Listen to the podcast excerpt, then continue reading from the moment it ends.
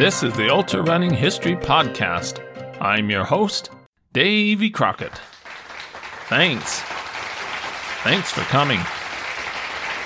This is episode 58, part 5 of the 100 Miler History Series. In this episode, I will share the stories of the 100 milers held in England during the early 1900s, in particular, the London to Brighton and back race. Yes, jolly old London. This is the second birthday of the Ultra Running History Podcast. Yes, two years. It has now passed 1 million listens, reads, or watches on YouTube from people in nearly every country in the world. Wow! Subscribe today so you do not miss any of the episodes. Will do. Most podcasts do not last for more than seven episodes and only get a few hundred listeners. One million is mind boggling. It all costs quite a bit of time and money to keep going. If you are a fan, consider going to ultrarunninghistory.com and making a contribution for a birthday present. It will help with the further research. Here comes the money! Here we go. Money talk. Now to the story. A hundred miles, a hundred miles, a hundred miles, a hundred miles. You can hear the whistle blow. A hundred miles. For at least 150 years, running or walking 100 miles within 24 hours has been an impressive feat sought after by thousands. Part 4 of this 100 miler series covered the history of the 100 mile races held in America in the early 1900s before World War I. But during this period, there were 100 mile races held in other places around the world, especially in England.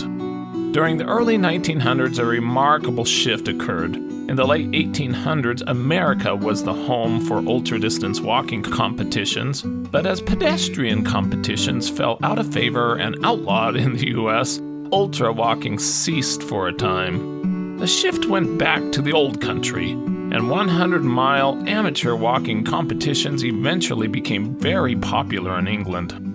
More than 100 years ago, there were a few venues and courses that had a significant impact on the history of ultra running, 100 mile races, and endurance sports in general. These included Madison Square Garden in New York City, Agricultural Hall in London, and above them all, the London to Brighton route, 52 plus miles in England.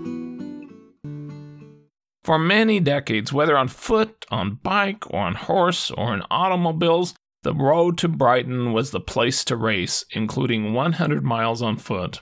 Eventually, many ultra running legends would compete on the Brighton Road, including Don Ritchie, Ted Corbett, Sandy Kitty, Park Barner, Stu Mittleman, Jim King, and many others. 7 a.m. on a chilly autumn morning. Ideal conditions for the 66 runners who chose to spend their Sunday pounding a path between the capital and Brighton, a mere 52 and a half miles down the road. London to Brighton was traditionally a one way race of 52 to 55 miles, but in the first half of the 20th century, it was also used to compete 100 miles by walking or running a double London to Brighton. Seems like only yesterday under the stars on Brighton Beach. In the mid 1800s, the seafront affluent resort city of Brighton became very popular as the railroad was built from London, about 52 miles away. Prior to that, people came by horse coaches that made the trip multiple times per day with ever increasing speed. Brighton was a city of the upper class and featured an aquarium which opened in 1872. It included marine exhibits, a 100,000 gallon tank, sea lions, an octopus, and a distinctive clock tower and gateway. Yes, this is Brighton, new and sophisticated, old and sedate. Brighton, playground of the South. But there's nothing on earth to touch Brighton's Regency Pavilion for splendor, Wall Square. It was also the site for organ recitals, concerts, lectures, and exhibitions. Day trips to Brighton became popular and railroad speed records were boasted about for the route. The road to Brighton was measured from the Big Ben clock tower north of Westminster Bridge in London to the aquarium in Brighton.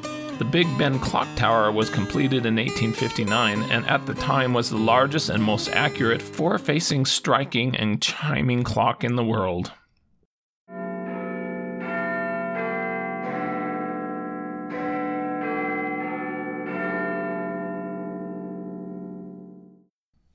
London to Brighton ran across River Thames on Westminster Bridge, which was originally completed in 1750 and replaced in 1862, the oldest bridge still crossing the Thames. The original course went through the towns of Croydon, Redhill, Horley, Crawley, and Cuckfield. Over the years, the route competed, increased in distance somewhat, with the creation of modern roads and more towns to go through.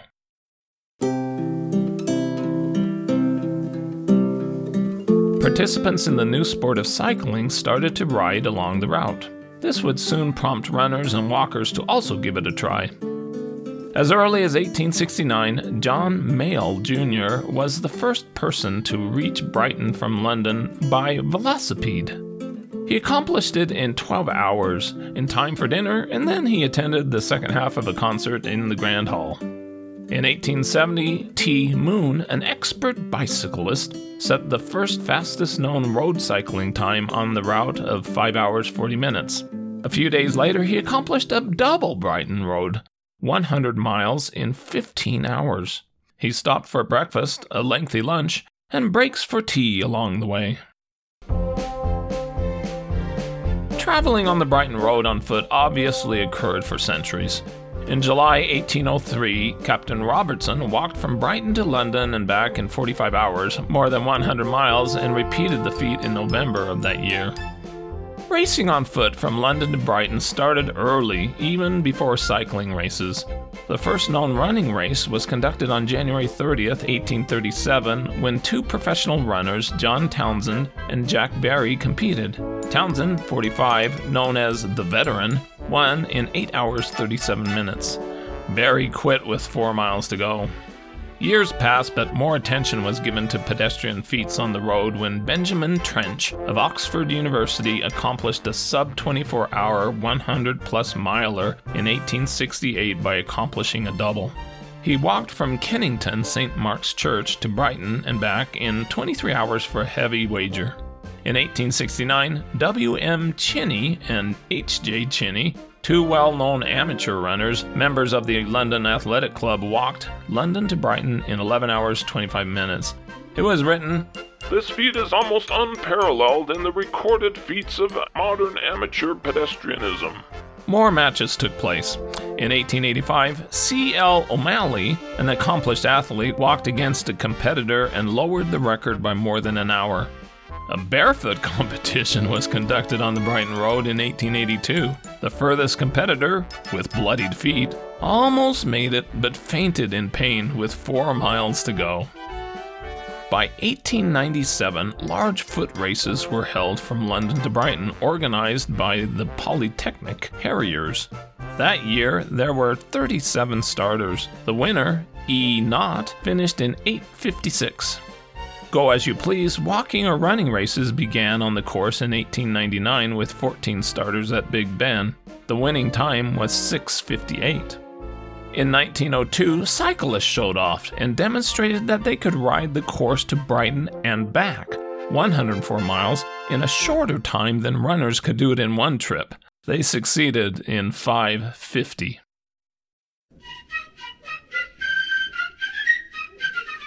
The Surrey Walking Club was established in 1899. It was the first athletics club in the United Kingdom that specialized in walking.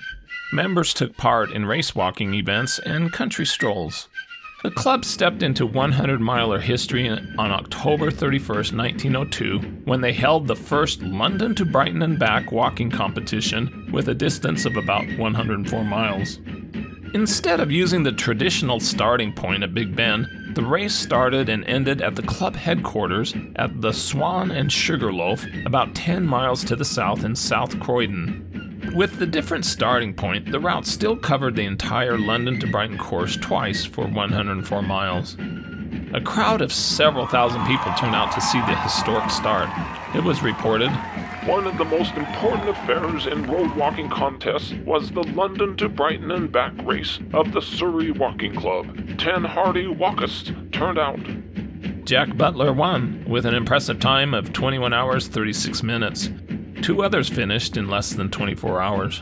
Thus, a new 100 mile standard was set, and more walkers in England wanted to demonstrate their abilities, reaching 100 miles going from London to Brighton and back.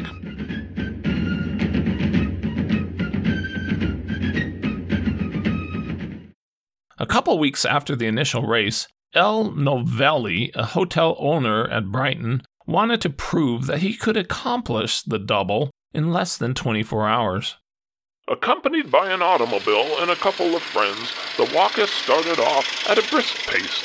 Nothing of note happened until the pedestrian ran into dense fog and the chauffeur had to go on in front and climb the finger post to find out the way. The state of affairs continued for three miles when, on trying to jump out of the way of a passing auto, Novelli slipped on the roadside and fell.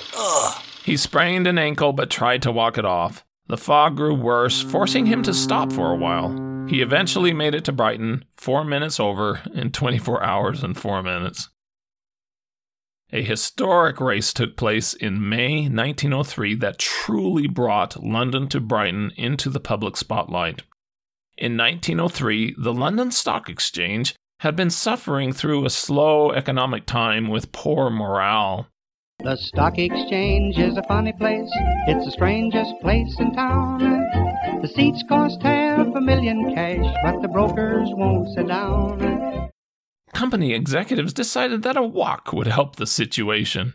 Entry into the 52 mile race was free, but monetary awards could be won. The press gave the event intense attention. Entrants started furiously training. Some people even employed professional trainers. Members were seen striding through the countryside roads on the weekends. One reporter wrote, The refreshments, I am told, will consist chiefly of beef tea and the like, stimulants only being employed to restore suspended animation. I am also given to understand that all the starters were to be sent off in one batch, presumably with attendants mounted on bicycles in following at the distance of one yard. The race was held on May 1st, 1903, May Day, a bank holiday, with 87 starters who began from Big Ben at 6:34 a.m. Most of them were young stockbroker clerks. Half of London seemed to be abroad on foot or a wheel to be present at the start. At a very low estimate, there must have been 30,000 people in the immediate neighborhood of Westminster, the bridge itself being covered with them, as closely packed as they could stand. The 87 competitors went first, headed and surrounded by the necessary mounted police, who had a hard struggle to protect them from the admiring throng. The nine official cars followed in a long string, then the attached motorists, and last of all, a confused mob of bicycles and pedestrians struggling forward in the rear. Advertisers took advantage of this situation and motored through the crowd with signs such as, Why walk when you can buy a bicycle for next to nothing? Many refreshment vans also went through the crowd.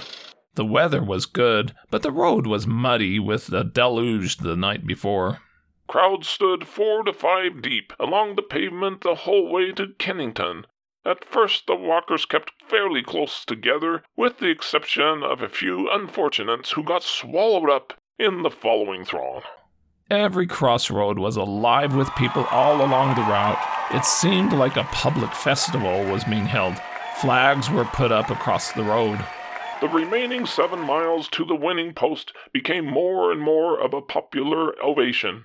Horsemen, motors, and innumerable cyclists poured out of Brighton in a continual stream to meet the oncomers. The finish line was located near the entrance to the Brighton Aquarium, and the square was overflowing with people. A large police force tried to manage the crowd. A smart advertiser caused a false alarm as an impostor dressed in running clothes came down the road with a card pasted on his back telling the crowd where to dine. the true winner, E.F. Broad, struggled through the mob of admirers and reached the winning post in 9 hours 30 minutes. 73 finished within the 13 hour limit for the 52 miles. Some of the men, especially among the later arrivals, were terribly exhausted by their long task. One or two of them absolutely collapsed and had to be carried from the ground. This event truly started a walking craze on the road to Brighton and was a historic milestone event for the future of ultra running.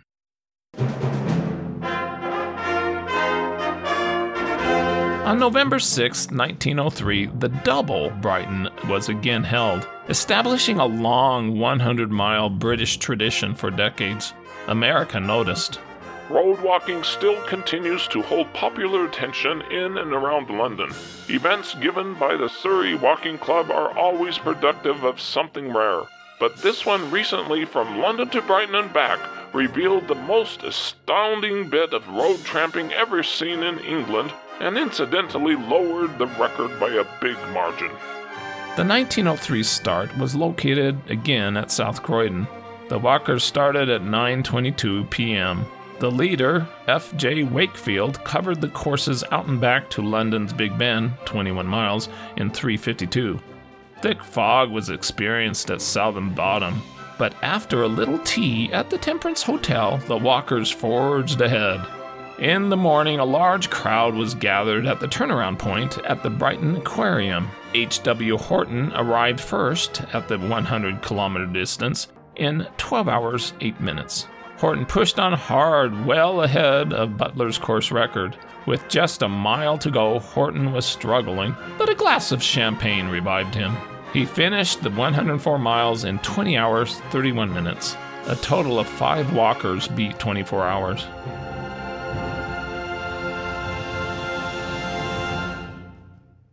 Thomas Hammond was a London stockbroker. He was a tall, lanky walker, more than six feet tall. He broke into prominence in the sport when he placed third at the inaugural Stock Exchange London to Brighton Walk held in 1903. He continued to improve and the following year won the London to Brighton 52 mile version with a record time of 8 hours 26 minutes. Hammond joined the Surrey Walking Club and became very involved in the sport. In 1907, he progressed to being recognized as the world's best ultra distance walker when he won London to Oxford, 55 miles, in 8 hours 51 minutes.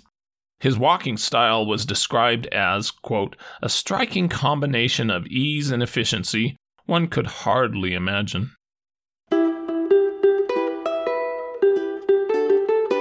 After a four year absence, London to Brighton and back was held again on June 21, 1907, with six competitors. Only members of the Surrey Walking Club were eligible for the race. Hammond was the obvious favorite going into the race. Despite not being invited, a member of the Manchester Athletic Club, A.R. Edwards, ran the race Bandit with his own staff of timers and two automobiles full of edibles of all descriptions, including beef, chicken, eggs, and jellies, and liquor from champagne, down to aerated waters, and there was a spirit lamp too, to boil the kettle if it was wanted. The other runners only had a solitary cyclist carrying refreshments for support. The start was again at Swan and Sugarloaf at South Croydon. In the evening at 9:04 p.m., after the word go was yelled, Edwards jumped into the lead going at a great pace. The course for nearly 3 miles was by tram lines, and the cars, automobiles, and spectators who ran in front made the going difficult for the walkers. Edwards was pressed hard by Bill Brown. After a mile, Edwards' crew pleaded with him to back off, that the race was a 100 miles, not one mile, but he ignored them and kept pegging away. Brown and Edwards traded the lead for the first few miles. Nearing Westminster Bridge, the traffic was most congested, and when Big Ben came into sight, Brown's lead had reduced considerably. The clock tower marked 10.5 miles of the journey. As they reached the Canterbury Music Hall, Edwards dashed ahead and quickly took a big lead and seemed to draw away from his opponents at every stride. At the 21 mile point, Hammond finally took the lead and never looked back. Edwards did not worry and said, He'll have his bad time shortly. He's a long way from home. Lights were lighted and a few spots of rain came down. The moon was covered with a mist, and it looked as if the walkers were in for a drenching. But in a short time, the weather cleared. Others caught up with Edwards. After pushing forward in great pain, he finally quit after being on the road for eight hours. Hammond held to the lead at 50 miles, reaching that point in 8 hours 26 minutes. Hammond put in some fine walking at this point, and although a strong wind blew against him, his time was truly remarkable. Keeping up the pace, he swung around the official timekeeper at Brighton Aquarium, 100 kilometers, in 10 hours 30 minutes. He had a 90 minute lead on the others. Hammond started on the homeward tack.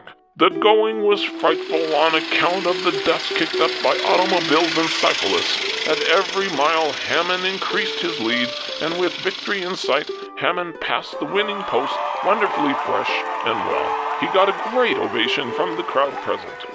Hammond finished the 100 plus miles in 18 hours 13 minutes, crushing the fastest known time.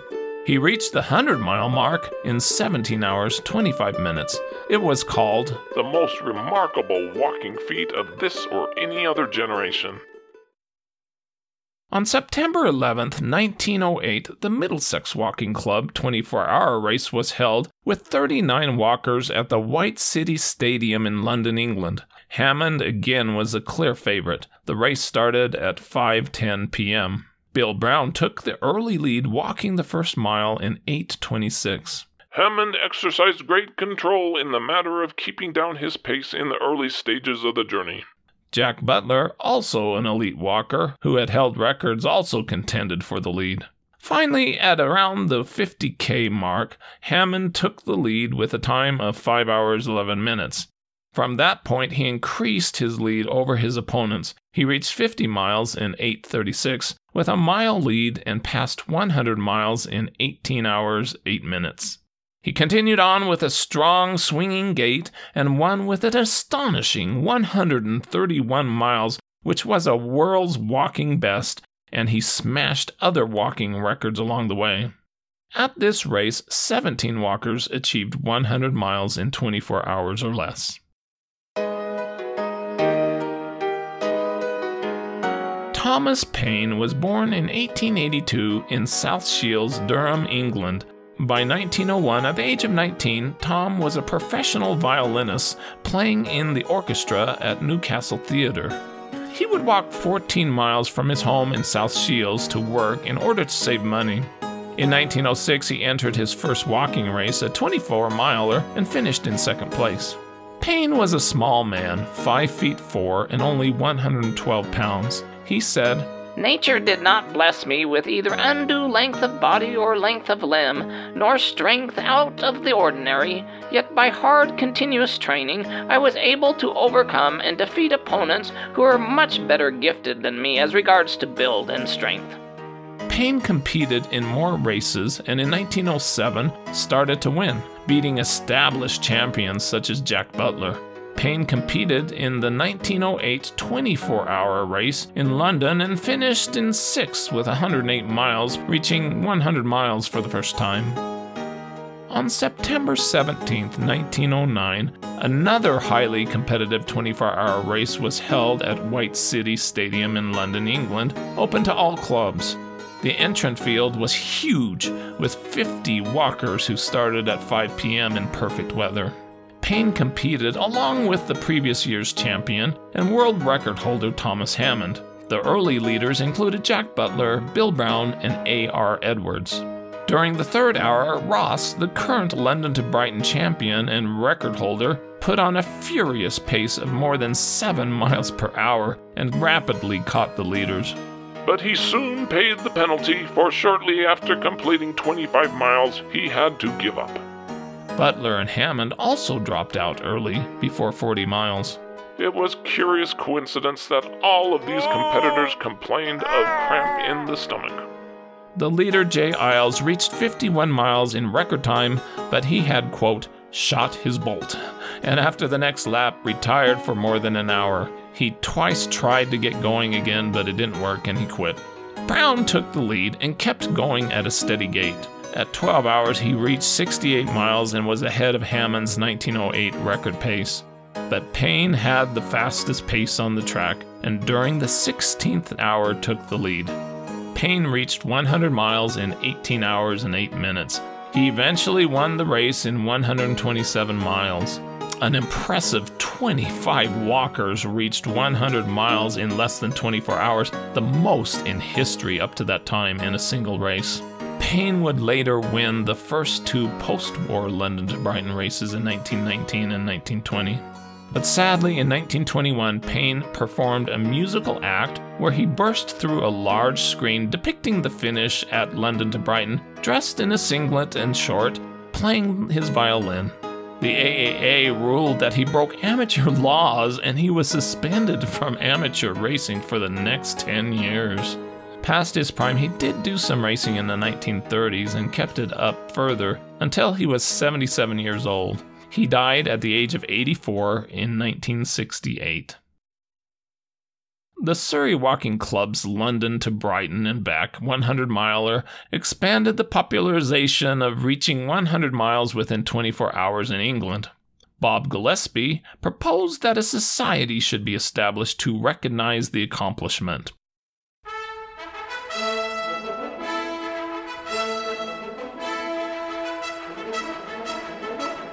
On May 11, 1911, the Brotherhood of Centurions was established to recognize amateur walkers who had completed 100 miles in 24 hours. James Edward Fowler Dixon, who was present at the organization meeting, was elected president, honored for his 100 mile walk way back in 1877. He was given the Centurion number of one. Each centurion received a number in order of the completion of the qualifying walk entered into the minute book. They tried to go back in history a few years and award those who had believed to have achieved the milestone in the 1900s. Many were missed who succeeded in the late 1800s, and professionals were not eligible. London to Brighton and back legend Tommy Hammond was appointed the first secretary treasurer of the organization and was club captain for nearly 36 years.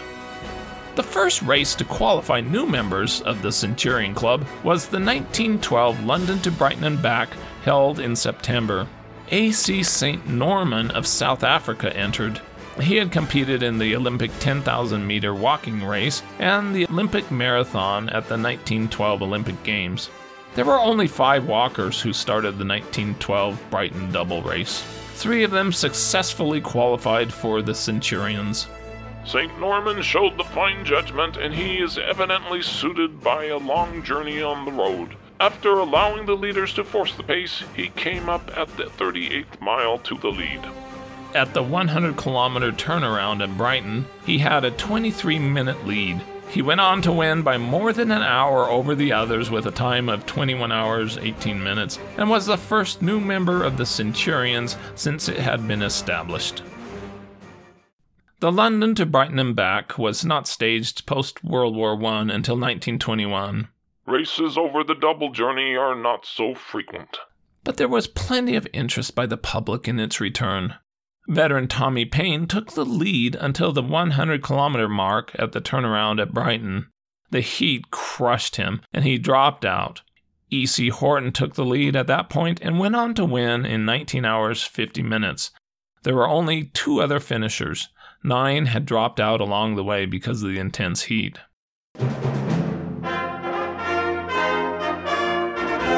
W. Baker was an engineer who worked nights and had very recently taken up walking. He had had an accident while cycling, and after recovering from a broken leg, decided to instead take up walking. In 1926, Baker won London to Brighton and back in 18 hours 5 minutes, setting a new course record, breaking Hammond's record that stood for nearly 20 years. Baker reached 100 miles in 1727. For the 1929 edition, 25 walkers started. Baker went out fast and had the early lead at Big Ben, 10 miles. He held on to that lead and won again with a time of 18 hours 38 minutes, the third fastest time ever. 14 others reached 100 miles in under 24 hours and qualified as Centurions. London to Brighton and back was held again a few more times in the next decades and held for the last time in 1959. A majority of the early British centurions became members by virtue of completing this event. By 1930, there were 89 British centurions, and there were 302 by 1959. Yes, reaching 100 miles in less than 24 hours was alive and active during the first half of the 20th century. A historical fact that has been largely ignored or lost by the modern ultra runner. For those keeping count, there were likely at least 500 individuals who had accomplished 100 miles in less than 24 hours by the time the Great Depression arrived. In 1951, the London to Brighton running race was established by the Road Runners Club, RRC. By 1953, the race got attention of leading long distance runners from other areas of the world, including America. Ultra running would largely be re established in America after World War II because long distance runners, including Ted Corbett, wanted to run London to Brighton. The London to Brighton race, including its 100 mile version, has a hallowed place in ultra running history. It was discontinued in 2005 because of increased road traffic and difficulties finding enough volunteers. Miles, miles. Listen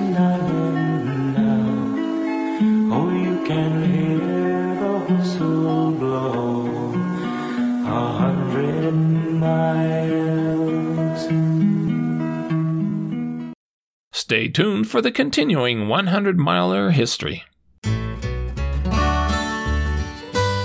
With that, this is Davy Crockett, and this is the Ultra Running History Podcast. I hope you run fast and far, enjoy life, get outdoors, and most of all, stay safe and don't take unnecessary chances.